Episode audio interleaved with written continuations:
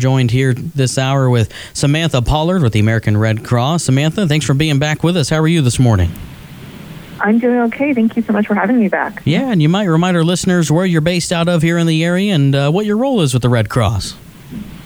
Yeah, I'm uh, based out of Omaha. I am the communications manager for all Nebraska and Southwest Iowa. So uh, my role is doing interviews like this and just making sure that uh, people in our area and our region uh, know the importance of giving blood and come out to do so. And I know we had you on here recently, but uh, we wanted to get you back on the air again because you know obviously uh, the the COVID nineteen pandemic has really uh, picked up over the last uh, week or so. And uh, I know with everything closing, all the postponements, the cancellations, businesses being closed, things like that, the Red Cross still urging healthy individuals to come out and donate blood, right? Exactly. Yes. Um, we really don't want to want this one global pandemic to lead to another health emergency, which would be a lack of blood availability, a, a lack of blood available for patients in need when they need it. So um, we are encouraging people to come out and give. Um, we, I mean, the CDC, the FDA have all uh, assured everybody that this is something that still needs to happen. This is an essential activity that still needs to go on. So if you are feeling healthy and well and you know you're eligible to give, we would love to have you come out to a blood drive to do so. So, Samantha, maybe talk about how the COVID 19 crisis has impacted the nation's blood supply. Yeah, um, it's really, I, I think some people are misunderstanding. They think that people who are being treated for COVID 19 need blood, but that is not the case. The real issue is that with school closures, office closures, people working from home, uh, churches aren't even meeting anymore. Um, those are all the places that we host our blood drives. 80% of Red Cross blood donations come from a drive that is sponsored by one of those organizations. So when the schools are not in session, when people are, you know, not at the office, when churches are not having services on Sunday and not hosting their drives, we saw an immediate nosedive in the number of drives that were um, being held and the number of donations that were being made. Um, so far, we are up to about close to 7,000 blood drive cancellations in the entire country, and that results in a loss of about 200,000 blood donations. And just here in Nebraska and Southwest Iowa, that has um, impacted us impacted us in, by way of about 5,700 blood donations, which is unprecedented. I've never seen anything like this before. Nobody I currently work with who has worked here for decades has ever seen any an impact on the blood supply like this. So it is so important for you to come out and give if you are able to do so right now.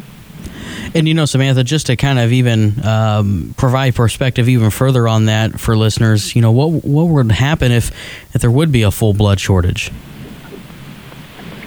I, I mean, that's hard to say. I mean, uh, initially it'd be people who are, who need blood aren't getting the blood they need. I mean, we're talking about people who are in victims of traumatic accidents when there's a lot of blood loss, women who lose blood during childbirth, um, people who are uh, need blood during transplant type surgeries, and of course, cancer patients. A quarter of um, Red Cross blood goes to those who are um, going through cancer treatment because it takes such a toll on your body, and people need platelet transfusions, blood transfusions to feel healthy enough to continue treatment. So uh, that's uh, a lot of people who need blood. I mean, every two seconds in the U.S., somebody is receiving a blood transfusion.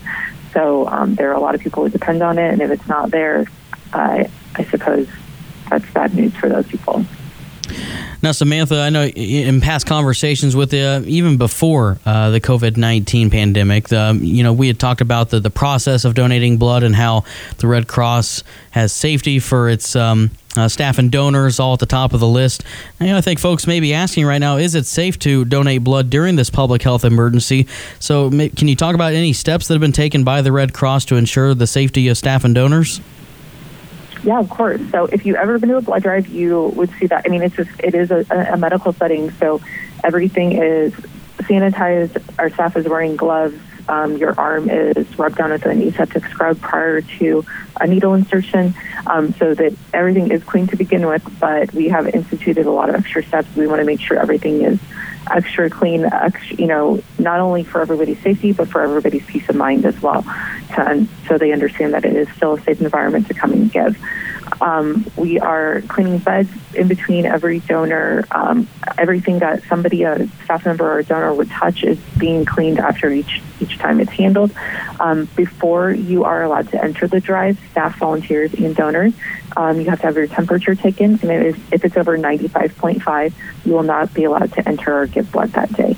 Um, and of course, that does not mean we are diagnosing you with anything. That does not mean that you you have coronavirus or any you know flu or a cold. It might even just mean that you have a naturally elevated temperature.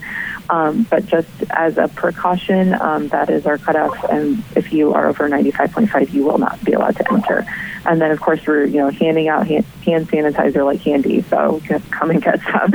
so every we want everybody to be um, feel healthy, um, feel safe being there. Oh, and we're spacing out the beds where possible so that you know we're respecting social distancing, and as people are waiting for drives are waiting for their turn, we're um, facing people waiting out as well. Um, so we're definitely respecting uh, social distancing at drives too. So um, if you are, are, feeling healthy or well, we would love to have you come out. But we of course understand um, when people, if you if you are staying home and you would rather not, you know, risk leaving your home, we of course understand that you need to look out for um, yourself, your family, um, do what makes you feel comfortable.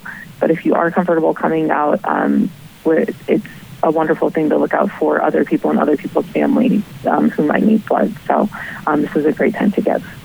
And like you said earlier, um, a lot of blood drives have been canceled in the area with all the closures, things like that, especially uh, with the schools that, that normally host.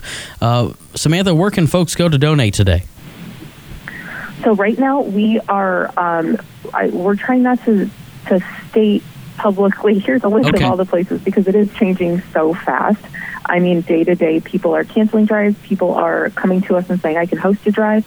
So just to make sure that we you're getting the most up to date information, um, we'd love for people to go to our website redcrossblood.org, um, to call one eight hundred Red Cross or to use our blood donor app. Um, to and just put in your zip code and find a drive that's near you. That's where you're going to find the most up to date information because I it's it moves so fast that I can't even keep it straight. People are just calling me saying this one's canceled, and so we added it here, we moved it over here. So um, it's everything's moving really fast and furiously. Um, I can say I, my coworkers and I are just dead tired. I yeah. mean, we're just working constantly, so we're really trying to make sure that um, these blood drives are still able to be on somewhere. Donors who are willing to give have a place to do so. Um, and when when we're doing, and we are seeing a response over the past week as I'm doing these interviews and telling people about the need. We are thank, I mean, so thankful to the people who are coming out, um, and we want to respect everybody who responds to this call and does come out and give by making sure they don't have to go to a drive and wait for three hours because we don't want that either. So, you know, making a find an appointment near or drive near you and make an appointment, come in, um, and really just you know keep check that website. If there's no appointments available near you, maybe check tomorrow or the next day because we probably will probably add one. So we're really we're really working hard with all of our community partners to add more drives where we can. And again, the website, redcrossblood.org. Samantha, we've run out of time. Thanks for coming back on uh, to chat with us. I'm sure we'll be talking with you soon.